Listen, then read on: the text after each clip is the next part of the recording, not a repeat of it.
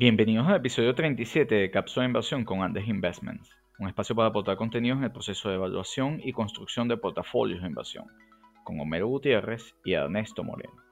Hoy hablamos del portafolio de Warren Buffett en Berkshire Hathaway, su empresa de inversión que publicó esta semana varios cambios en su estrategia de portafolio.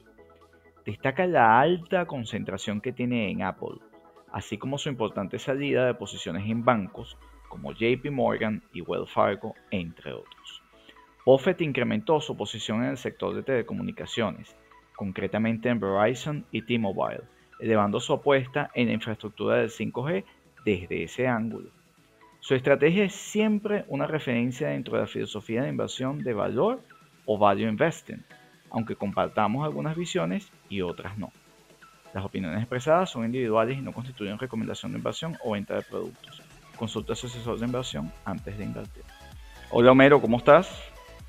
Hola Ernesto, muy bien. ¿Y tú? Bien, preparados para un podcast, un episodio especial hoy. Vamos a hablar de Warren Buffett y, bueno. Sí, eh, Warren Buffett, el, que llaman el oráculo de, Omaha, eh, que es quizás el inversor más famoso del mundo, ¿no? Y, es famoso porque ha logrado retornos eh, realmente excepcionales. Eh, no hay duda que entre 1965 y, 2019 batió al mercado en, ese, periodo de tiempo, logrando un rendimiento promedio anual del 20,3%, que cuando lo comparamos con el 10,2% el 10 del Standard Poor's 500, incluyendo los dividendos, se ve que ha sido un retorno digno de reseñar y, y de ahí su fama, ¿no? Sin duda, es un inversionista de muy larga trayectoria sin embargo, a esos números que acabas de decir, quisiera agregar que en los últimos cinco años la historia ha cambiado un poco eh, y su retorno de Berkshire Hathaway ha sido 85,8% aproximadamente, el rendimiento de los cinco últimos años, y el de, Standard Poor's Market ha sido de 103.71%, lo cual eh, eso no es necesariamente un mal indicador. Eh, es un indicador de que no es lo mismo manejar un billón de dólares o 10 billones de dólares frente a la cantidad eh, que maneja en estos momentos Berkshire Hathaway, que está alrededor de 270 billones de dólares en capitalización, ¿no? Sí, claro. Sí, esa sería la capitalización de mercado de, de Berkshire Hathaway, 270 mil millones de dólares, que eso lleva unas implicaciones adicionales. Y Ernesto, eh, para tener una idea, que esto es parte también de la, de la filosofía de inversión de largo plazo de Warren Buffett, si una persona hubiera invertido mil dólares en 1965 con, con, Warren Buffett, esa persona cuando, sí, cuando tomó el control de su compañía, porque su primera inversión fue en 1942. Claro. Eh, desde el inicio de Berkshire Hathaway, alguien que hubiera colocado mil dólares, hoy tendría la suma de 27, poco más de 27 millones de dólares. El efecto compuesto, mero. Que eh, comenzar a invertir eh, apenas se puede, ¿no? para ganar el efecto compuesto. Sí, eh, eh, Buffett es una figura legendaria y es la referencia para cualquier inversionista que invierta en valor.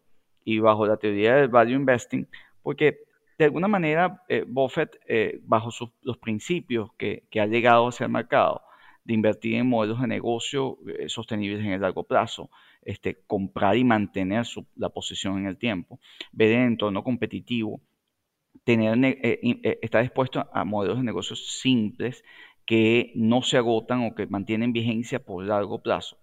Eso ha permitido, eh, evidentemente, que Buffett sea una referencia este, para el mercado. Y fíjate que una anécdota en su primera compra que hizo el 12 de marzo de 1942, un poco para ver la trayectoria de, de este señor.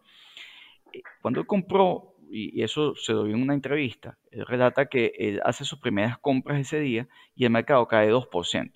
Y él al final, cuando vuelve a casa, y le, dice a su papá, bueno, sí, eh, hoy es el primer día que he comprado acciones, pero ya estoy 2% abajo. Digamos, él reflexiona, eso a mí no me preocupa porque yo no estoy comprando acciones, yo estoy comprando negocios.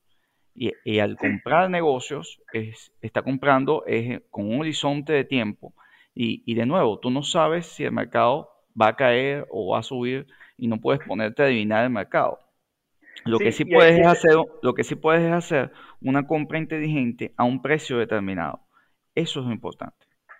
Sí, y ahí esa es la, lo que, la ciencia detrás del value investing, ¿no? que es una filosofía de inversión que básicamente se enfoca en la creencia de que tú a través de un análisis sistemático de los estados financieros de la empresa, tú puedes encontrar errores en la valoración que hace el mercado sobre, una, sobre un negocio, sobre una empresa. Y eso es lo que eso es lo que Buffett ha basado toda su filosofía, sus inversiones en este principio, que él busca empresas que el mercado no esté valorando correctamente de acuerdo al análisis de las perspectivas del modelo de negocio y de la capacidad de la empresa de eh, ganar mercado, generar flujo de caja.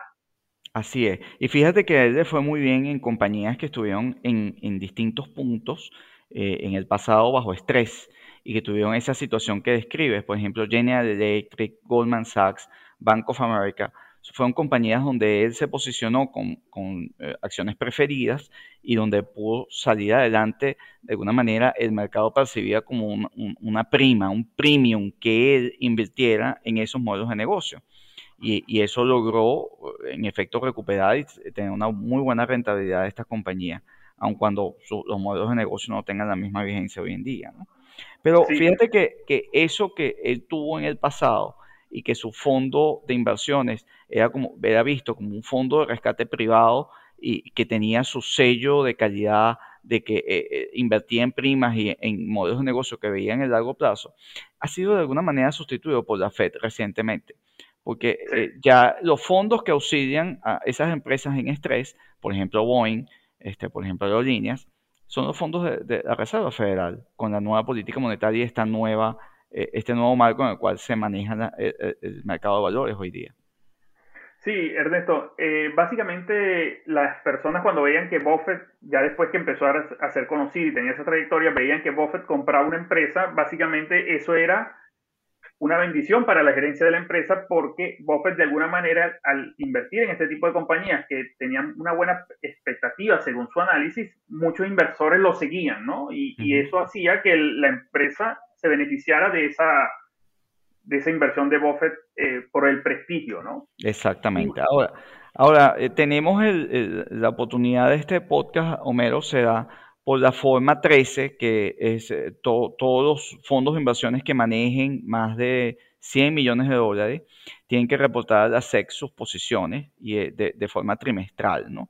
Entonces, el formulario 13F, eh, presentado por todos los fondos, incluyendo Berkshire Hathaway, es una oportunidad para revisar el portafolio. ¿no? Independientemente de que compartamos o no parte de su visión, yo creo que es, un documento fundamental para el mercado, para, los inversionistas. ¿no? Sí, y, básicamente lo que vimos en ese, en ese formulario 13F fue que Buffett, y fue lo que fue noticia en los medios, en las redes sociales, que Buffett habría vendido el 6% de su posición en Apple, ¿no? Lo que explicaría parte del retroceso que tuvo la compañía desde el 16 de febrero que se hace público este, este informe, ¿no? 13F. una, una, aclaratoria que eh, Apple es de lejos la principal posición del portafolio de, de, de, Warren Buffett con un 43,6% del portafolio. Todavía sigue siendo la principal empresa y más relevante de todo el portafolio. Vemos cómo... ¿Cuáles son las principales eh, tenencias en este momento del portafolio de Buffett, Homero? Bueno, siguiendo a Apple, tenemos a Bank of America con un 11,3%, Coca-Cola, que es una tradicional de Warren Buffett con un 8%, American Express, también muy tradicional y, siempre consecuente en el portafolio de Warren Buffett con un 6,7%, Kraft Heinz, un 4,18%, y aquí en Kraft Heinz también me detengo y digo que eh, en esta posición de Kraft, Buffett tiene eh, una cantidad de acciones que le da una posición de control sobre la compañía. Y luego le, le siguen la recientemente añadida Verizon Communications, eh, Moody's, US Bancorp, ¿no? Serían, eh, cierra la lista de las principales posiciones de, de Warren Buffett. Aquí hay que destacar que en particular en Coca-Cola tiene más de 40 años invertido en ella. Y en American Express tiene más de 20 años invertido en ella. De nuevo, eh, esa visión que él expresa de forma tan contundente y que creo que es muy sana y es parte de la filosofía nuestra, eh, de que tú estás comprando un negocio, tú no estás comprando acciones, tú estás comprando un negocio parcialmente y si lo ves sostenible te genera eh, rentabilidad, crecimiento y, de, alguna manera un buen retorno, pues es para mantenerlo, no, para jugar con él. Sí, y aquí, viendo un poco hacia el futuro, eh, de las últimas compras que hizo Warren Buffett, eh, vemos que se está moviendo, ¿no? Desde bancos, ha vendido ciertas posiciones en ciertas instituciones financieras y se está moviendo hacia telecomunicaciones que tienen exposición en el 5G, se está moviendo hacia farmacéuticas, a pesar de que vendió Pfizer, que es un dato curioso, que Pfizer fue una de las primeras compañías que logró la aprobación del FDA con la vacuna contra el COVID-19, pero él la vende. Entonces, vemos que el portafolio de Buffett ciertamente está moviéndose hacia estos sectores que él ve, él y su equipo, están viendo que puedan tener una mayor posibilidad de crecimiento, que serían los negocios que estarían creciendo en los próximos años, ¿no? Así es, fíjate. Eh, su mayor posición es Apple, creo que por mucho. Eh, los criterios de diversificación allí para un portafolio de un inversionista no institucional pues no aplica. Eh, este es un inversionista de otro, de otro lado y parte de su filosofía es eh, no tener tantas canastas o no, no, no diversificarse tanto, sino eh, play big when you see an opportunity. O sea, eh, juega grande cuando ves una gran oportunidad y para él Apple es esa gran oportunidad, sin duda. Casi hasta el 50% del portafolio ha tenido invertido en Apple, lo cual le ha dado este crecimiento y le, ha permitido ir por encima o compensar otras inversiones para más o menos mantenerse sobre el mercado en los últimos tiempos. Sí, y ahí podríamos decir, Ernesto, que esas ventas de Apple, eh, más que perder fe en la compañía o, dudas sobre el crecimiento o el modelo de negocio de la compañía, se trata más de tratar de limitar como eh, ese crecimiento de Apple dentro de su portafolio, ¿no? Toma de ganancias, Homero, también hay que tomar ganancias. Entonces, ¿desde cuándo tiene apañadas esas acciones de Apple? O sea, probablemente está vendiendo las acciones que tenía desde hace más de una década con más de mil por ciento de ganancia. Sí, también. Y, es curioso que Apple, eh, las mayores posiciones de Apple, eh, perdón, de, Warren Buffett, eh, siempre han estado entre un 20 y un 25%. Y Apple nuevamente es la excepción a eso que, a, a esa evolución de su portafolio, ¿no? Ahora vamos a ver por segmentos, como tú dijiste. Está saliendo de bancos, sale completamente de la posición de JP Morgan y sale de más del 60% de la posición de Wells Fargo, que había sido una de esas consentidas, acciones consentidas de, eh, ellos. Bajan algo la, posición de US Bank Corp y también salen de, otro, de otra institución oh, financiera. sí. como PNC eh, Financial Services también y MT, MT Bancorp. Exactamente, que vendió la posición completa. Entonces, eso implica que la visión sobre el sector bancario eh, eh, no es buena, pese a que Bank of America siga manteniéndose como el segundo, o, la segunda posición más importante, y es una posición que de paso lo lleva casi 9% de, de, la compañía. ¿no? O sea, eh, Berkshire Hathaway tiene casi 9% de toda la posición de, de Bank of America.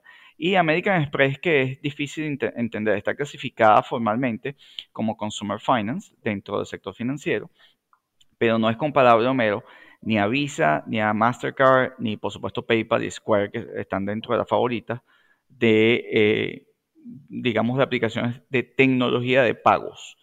Y es visto como una industria separada. American Express, en mi opinión, está en un mix y, y debería, de hecho, tender más a a tecnología financiera. Por eso separo. American Express yo no lo veo como eh, eh, el clásico sistema financiero o los bancos, ¿no? Y sigue con una posición sólida allí. Sí, ahí también eh, American Express se parece mucho más a lo que puede ser Visa, que lo comentamos en un podcast anterior, que básicamente es una empresa de pagos y está fuertemente sustentada en la tecnología, porque hoy en día una empresa de pagos sin un desarrollo tecnológico importante no existe. Ahora bien, recomposición en el sector de, healthcare, de salud. Sale de Pfizer completamente, entra en Merck y entra en Avi. Eh, Avi, check. Merck, es su, de nuevo, es su, es, su, elección. Yo, nosotros, a ver, en la parte de salud, nosotros hemos discutido que hay unos campos de innovación importantes que van a afectar sobre todo a las, las grandes farmacéuticas, por los temas de avance de genoma humano, los temas de biotecnología. Avi tiene vínculos, tiene, tiene espacios allí, Merck también. Eh, Pfizer, pues, sin duda, ha sido el, líder de, de, todo el proceso de la vacuna del COVID-19. Sin embargo, fíjate que las acciones de, Pfizer una vez alcanzado ese, la cúspide entre diciembre y enero, por ser ese líder en proveer las vacunas del COVID-19, pues ha descendido de forma importante. Probablemente el modelo de negocio también, con el agotamiento de, de patentes, etcétera, pues los mejores momentos están quedando atrás, ¿no? a diferencia de otros sectores, hay un componente muy importante que son las patentes. Y muy probablemente eh, cuando se invierte en una de estas compañías hay que hacer un estudio bastante exhaustivo sobre el vencimiento de las patentes, porque parte importante del margen de las compañías farmacéuticas proviene de las patentes, que le protegen de la, de, la, copia de sus medicamentos y de la copia de, de los compuestos. ¿no? Sí. Ah, también hay otro, hay otro sector, Ernesto, que, que, llama la atención, que se está posicionando Warren Buffett, que es el de petróleo, con la adquisición de Chevron. Compró, incrementó su participación en Chevron un 9,5%. Y esto básicamente tiene que ver con que Warren Buffett estaría viendo que en, una nueva normalidad ciertamente se va a empezar a reanimar en cierta medida una demanda de petróleo que estaría alcanzando su, un, un nivel mínimo en, en, esta nueva normalidad. Y Chevron tiene unas características, que es una empresa que tiene poca deuda, en, esta, en un entorno donde la Reserva Federal está bombeando liquidez al mercado de manera masiva con estos programas de incentivo y de ayuda, esto que se va a, transformar en una debilidad del dólar que se va a reflejar en un aumento no solo del petróleo, sino de otros commodities, como las materias primas y los metales. Debería eh, materializarse en ese escenario. Sin embargo, fíjate que la posición de Chevron, eh, que, sin duda también check, eh, desde el punto de vista de que es la empresa líder en el sector que tiene las mejores posibilidades de consolidar un sector en decadencia. No, no puedo llamar al sector petróleo de una manera distinta, cuando eh, de acuerdo a nuestra visión probablemente el pico de consumo de petróleo podemos haberlo dejado atrás con, la pandemia. Y, y, esto implica, fíjate, que el, precio del petróleo ha subido con una mayor velocidad a lo que se ha recuperado las empresas en el sector.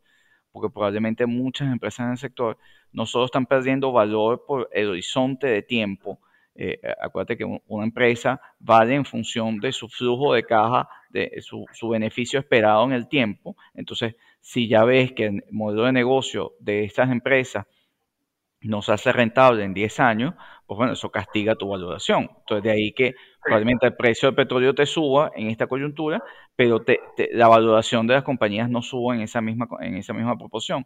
Chevron allí tiene el mejor posicionamiento quizás de ser la empresa menos endeudada, como tú dices, y que pueda consolidar otros, eh, otros, otros sectores comprando barato con financiamiento barato. Sí, ahí fíjate Ernesto, el, el, el, petróleo sin duda empezó a transitar el camino del carbón, ¿no? Donde esos mm. márgenes que exhibía en el pasado, esos márgenes se van a reducir sustancialmente y entonces habéis que posicionarse en empresas con baja deuda y que tengan la capacidad, como sería el caso de Chevron, de mantener la explotación de petróleo con unos precios eh, menores a los que vimos en la década pasada. Sin duda, sin duda.